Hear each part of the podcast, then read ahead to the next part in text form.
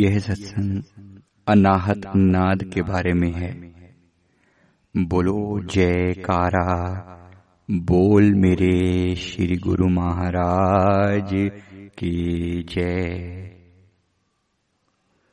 गुरुवाणी में सतगुरु की आगे प्रार्थना करते हैं।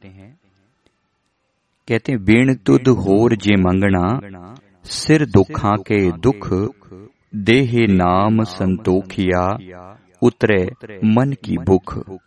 इसमें ये बिल्कुल क्लियर मैसेज है जो हमें दिया जा रहा है कि जब हम अजपा जाप करें या अनाहद नाद का श्रवण करें या परमात्मा के किसी भी ढंग से उनकी पूजा अर्चना, सेवा करें तो उसके बदले में क्या कुछ मांग रखनी चाहिए?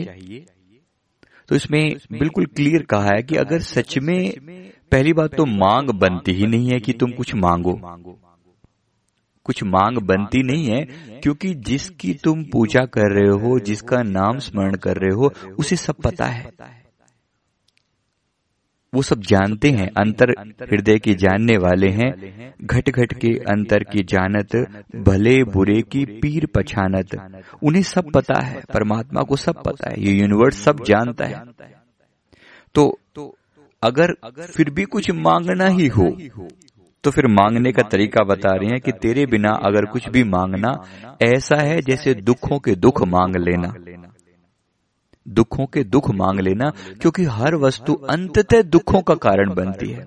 संसार में जितने लोगों के पास जितने भी सो कॉल्ड सुख अवेलेबल हैं, किसी के पास पैसा बहुत है, किसी के पास मान सम्मान है, किसी के पास अच्छे पति या पत्नी है बहुत अच्छी नौकरी है बहुत अच्छा परिवार है सब कुछ होते हुए भी लोगों की दुख दुखों की तुम कहानियाँ सुनो ना तो पता चल जाता है कि लोग कितने सुखी हैं। दिखाने के लिए सब सुखी दिखाई देते हैं। दुखों के बड़े बड़े पहाड़ टूटे पड़े हैं लोगों के ऊपर। तो बस एक ही दिक्कत एक ही चीज़ जो इससे हमें बाहर निकाल सकती है इन दुखों से वो है सच्ची मांग जो कि देह नाम संतोखिया ये नाम क्या है? जिससे मन की भूख उतर जाती है इस नाम के बारे में ही जो है लिखा है बाणी गुरु गुरु है बाणी बिच बाणी अमृत सारे। कि गुरु की जो वाणी है वही अनाहद धुन है जो भीतर से प्रकट होती है। अनाहद नाद क्या होता है? बाकी सब जो नाद हैं जिनके बारे में हम समझते हैं ये सारे आहत नाद हैं, यानी दो चीज़ों को टकराने से पैदा हुए हैं। जैसे हवा के बहने की आवाज़, बिजली बिजली के कड़कने की आवाज़, या किन्हीं भी दो चीज़ों के आपस में टकराने की आवाज़ जो है, कोई भी तरह का आप नाद बजाते हैं। ढोलक, चिमटा, मृदंग, झांझ, मजीर सितार गिटार इनमें कोई दो चीज़ें आपस में टकराती हैं तो एक आवाज़ पैदा होती है।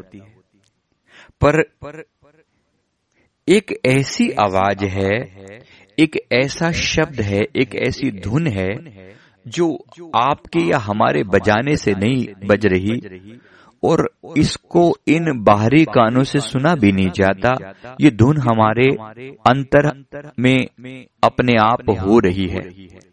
दोनों कानों को जब बंद कर लेते हैं तो भीतर एक धुन सुनाई पड़ती है। भीतर एक नाद सुनाई पड़ता है जिसे अनाहत नाद कहा गया है। इसका बाहर की दुनिया से कोई भी संबंध नहीं बहरे लोगों को भी ये धुन अंदर से सुनाई पड़ती है। इंसानों को क्या पशु पक्षियों को भी सुनाई पड़ती है। जीव जंतुओं को सुनाई पड़ती है। हिंदुस्तानियों को क्या अमेरिकन अफ्रीकन सभी को सुनाई पड़ती है। ये धुन जो है हर जगह एक जैसी हर समय व्याप्त है।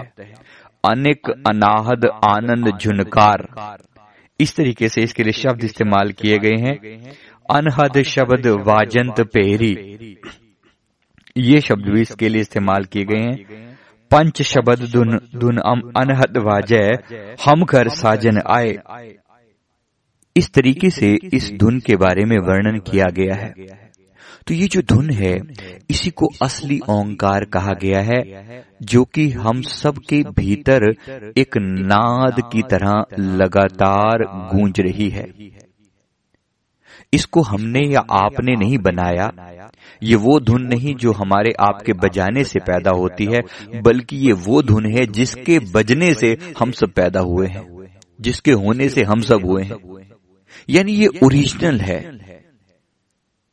जब कुछ भी नहीं था, तब भी ये धुन मौजूद थी। जब ये पृथ्वी भी नहीं पैदा हुई थी, जब ये पूरा ब्रह्मांड भी नहीं बना था, केवल आकाश था।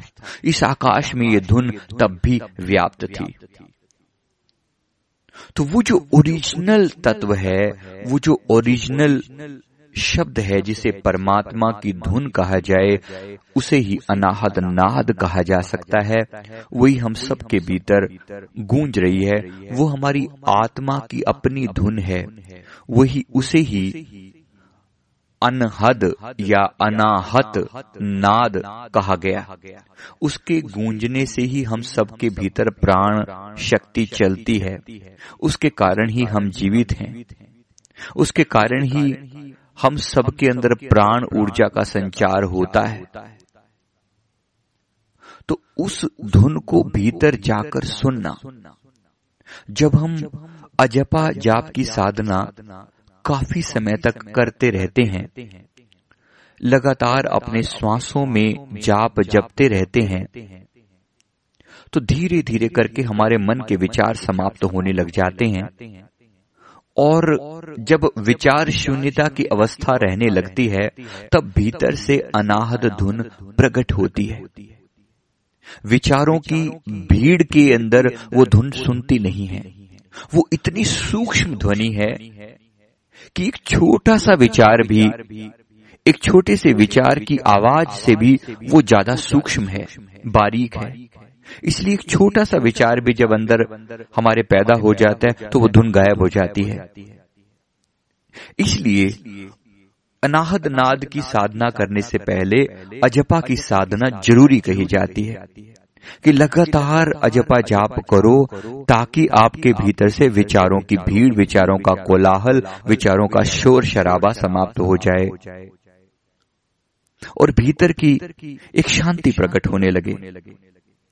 उस शांति में जब आप कानों को बंद करें तो अं, अंदर एक धुन सुनाई पड़ती है। कानों को बंद करने के लिए पहले एक वैरागन टाइप लकड़ी की वैरागन टाइप बना ली जाती थी जो टी शेप में बनी होती थी। इस पर अपने हाथों को टिकाकर कंधों को टिकाकर अपने कानों को बंद कर लिया जाता था, दोनों हाथों के अंगूठों से और अंदर की धुन सुनने का प्रयास किया जाता था। अभी भी कुछ लोग वैसा करते हैं, लेकिन अभी एक कुदरत कुदरत एक साइंस का एक बहुत अच्छा प्रयोग जो हुआ है, इसमें सॉफ्ट जो है वो ईयर प्लग अवेलेबल हैं। फोम के बने हुए ईयर प्लग अवेलेबल हैं, जिससे कानों को बड़ी आसानी से बंद किया जा सकता है। कानों में जानने, डालने पर वो फैल जाते हैं और उसके डालने से कान बंद हो जाते हैं। तो आसानी से अंदर की धुन सुनाई देने लगती है। उस नाद को, उस धुन को सुनना है। कुछ समय तक वो एक सन्नाटे की आवाज़ की जैसी ही फील होती है। ऐसा लगता है जैसे एक सन्नाटे की आवाज़ है। केवल एक साइलेंस है। बिल्कुल चुप होकर कानों को बंद करके आप अभी बैठकर ट्राई करके देख लें तो एक सन्नाटे की आवाज़, एक साइलेंस की साउंड गूंज रही है। सा इस तरीके से लगातार वो धुन गूंज रही है। वो हर समय प्रेजेंट है। पर अभी उसका जो रूप है, वो इतना मीठा मिठास भरा नहीं है। अभी शुरू शुरू में आपको जब वो धुन सुननी पड़े तो बड़े बोर हो जाते हैं लोग, कहते हैं, इसमें कुछ रस तो है नहीं, कुछ मज़ा तो है नहीं, क्या सुने? कुछ मज़ा नहीं आ रहा इसके अंदर। लेकिन धीरे धीरे सुनते सुनते सुनते सुनते समय लगता है। डेली अगर आप आधा पौना घंटा इस धुन के पीछे लगाएँ और उससे पहले आपने कुछ समय अजपा किया हो। हमने पीछे अभी चालीस दिन की अजपा साधना सभी लोगों ने मिलकर करी। लगभग एक डेढ़ घंटा हम रोज अजपा की साधना करते थे और दिन भर में जितना समय मिल सके हम अजपा जाप को सुनते रहे अंदर से जपते थे या सुनते थे। धीरे धीरे विचार शून्यता की अवस्था आने लगी।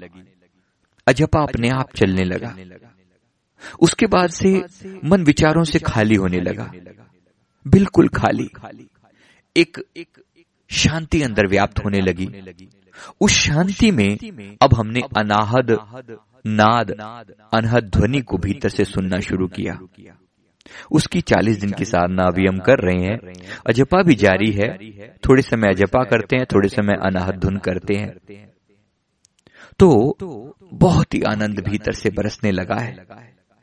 अनाहद नाद एकदम परम शांति में ले जाता है। आँखें बंद कर ली है, श्वासों से ध्यान हटा लिया, जो कि अजपा में चला करता था। अब केवल सुनने पर ध्यान है। अजपा में भी एक क्रिया करनी पड़ती है, जैसे हम कर रहे हैं तो एक कर्तापन का भाव वहाँ मौजूद रहता है।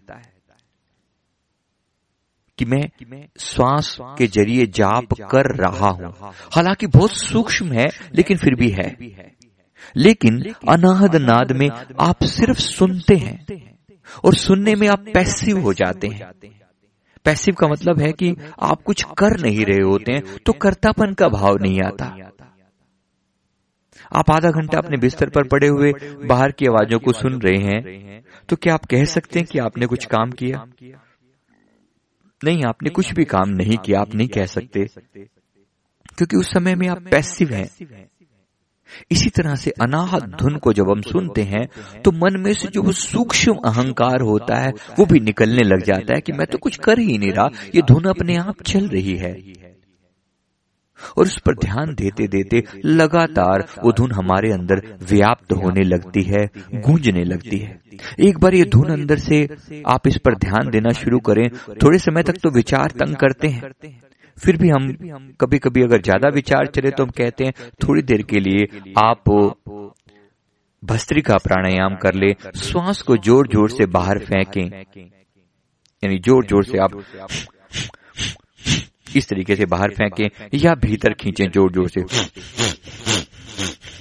अंदर खींचें, ज़ोर से, स्पीड से करें। तो धीरे धीरे मन के विचार समाप्त हो जाएँगे। आप दो तीन मिनट भी कर लेंगे तो विचार कम हो जाएँगे। फिर उस समय में अंदर का नाद सुनने की कोशिश करें। खास तौर पे ये धुन जो है, भीतर से सुनाई पड़ती है। लगता ऐसी है जैसे कि दाहिने कान से आ रही है। कुछ लोगों को बाएँ कान से लेफ़्ट ईयर से भी सुनाई देती है। लेकिन एक्चुअली आ कानों में से नहीं रही ये हमारे अंतर की आवाज़ है। ये अनाहत धुन है। अगर आप इसकी थोड़ी सी प्रैक्टिस करते जाएँ तो अंतर की वाणी अंतर जो हमारा अवचेतन बोलता है वो भाषा हमें सुननी शुरू हो जाती है।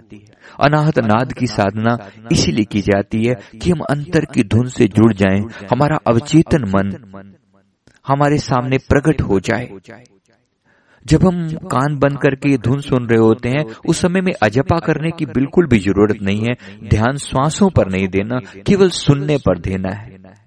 उस समय में, अंतर में ये धुन को सुनते सुनते मन इतना शांत होने लगता है। अब उस समय आँखें कहाँ रखें?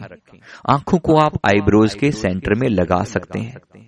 या हल्का सा दाई आईब्रो राइट आईब्रो के ऊपर की तरफ़ लगा सकते हैं। धुन कहाँ से आ रही है? आप इसकी डायरेक्शन भी नहीं बता सकते। बस आ रही है। चारों तरफ़ से आ रही है। ऐसा फील होता है। इसको सुनते सुनते धीरे धीरे मन इतनी गहरी शांति में उतरने लगता है। आनंद में उतरने लगता है। एक ठहराव आने लगता है। आँखों के सामने जो कभी चलचित्र जैसी फोटोएँ लगातार चल रही होती थी, उस अंधकार में लगातार देखते जाएँ। कुछ समय तक तो ये चित्र चलते रहेंगे, क्योंकि इनकी आदत है ये वैसे ही है कि जैसे अगर आप बाहर प्रकाश में लगातार वस्तुओं को देखें, और कुछ समय के लिए अगर आप वापिस आए, बाहर प्रकाश से अपने कमरे में वापिस आए, जिसमें कम रोशनी हो तो आपको थोड़े समय तक ऐसा लगेगा जैसे बाहर कमरे में बाहर के चित्र अभी भी चल रहे हैं। लेकिन थोड़े समय के बाद ये सब चित्र विलीन हो जाएँगे। एक सन्नाटा बचेगा और एक अंधकार बचेगा। बिल्कुल काला गहन अंधकार। उस गहन अंधकार में लगातार देखते जाइए और भीतर के अनाहद नाद को सुनते जाइए। बस यही साधना है। कुछ समय के अंदर ये जो अंधकार था ये अंधकार भी धीरे धीरे एक सूक्ष्म प्रकाश इसके अंदर प्रकट होने लगता है। हल्की हल्की रोशनी। लगता है कि अंधेरा इतना गहरा काला नहीं है। इसके अंदर सूक्ष्म प्रकाश है। और साथ ही साथ जब ये नाद सुनते हैं तो वो नाद जो पहले बड़ा धीरे से सुनाई पड़ता था अब वो बड़ी तेज़ी से सुनाई पड़ता है। अब लगता है कि ये नाद छोटा नहीं है धीरे नहीं है ये बड़ी तेज गूंज रहा है। और पूरा स्पष्ट सुनाई पड़ता है। जब आप इस नाद पर लगातार ध्यान देते जाएँ, तो ऐसा लगता है जैसे एक मोटी सी आवाज़ तो आ ही रही थी। ऐसे इस तरह से एक आवाज़ तो चली रही थी। धीरे धीरे इसके साथ एक बिल्कुल मान्यूट आवाज़ और शुरू हो जाती है। एक मोटी आवाज़ है उसके साथ में पतली सी बारीक आवाज़ और शुरू हो जाती है। इस पर ध्यान दें। जब मोटी आवाज़ के साथ पतली आवाज़ शुरू हो जाए तो इस पर ध्यान दें। जब ये पतली आवाज़ भी कुछ समय सुनते रहेंगे तो इसके साथ एक और आवाज़ भी शुरू हो जाएगी जो इससे भी पतली होगी। और सूक्ष्म होगी और बारीक होगी। फिर उसको सुनते जाएँ। धीरे धीरे ये कई लेवल बदलती जाती है और फिर सूक्ष्म से सूक्ष्म बारीक से बारीक सटल से सटल होती चली जाती है। बस उसके बाद जैसे जैसे आप सूक्ष्म आवाज़ को सुनते हैं, आपकी वृत्ति, आपकी चेतना भी सूक्ष्म होती चली जाती है। ये सूक्ष्म आवाज़ आपकी चेतना को बारीक बनाती है, सूक्ष्म बनाती है। इस बारीक आवाज़ के अंदर ही फिर हम अपने अवचेतन में प्रवेश करते हैं। अपने गहन अंधकार में प्रवेश करते हैं। मन शांत होता चला जाता है। गहरी शांति में उतरता चला जाता है। ये शांति दिन प्रतिदिन बढ़ती चली जाती है।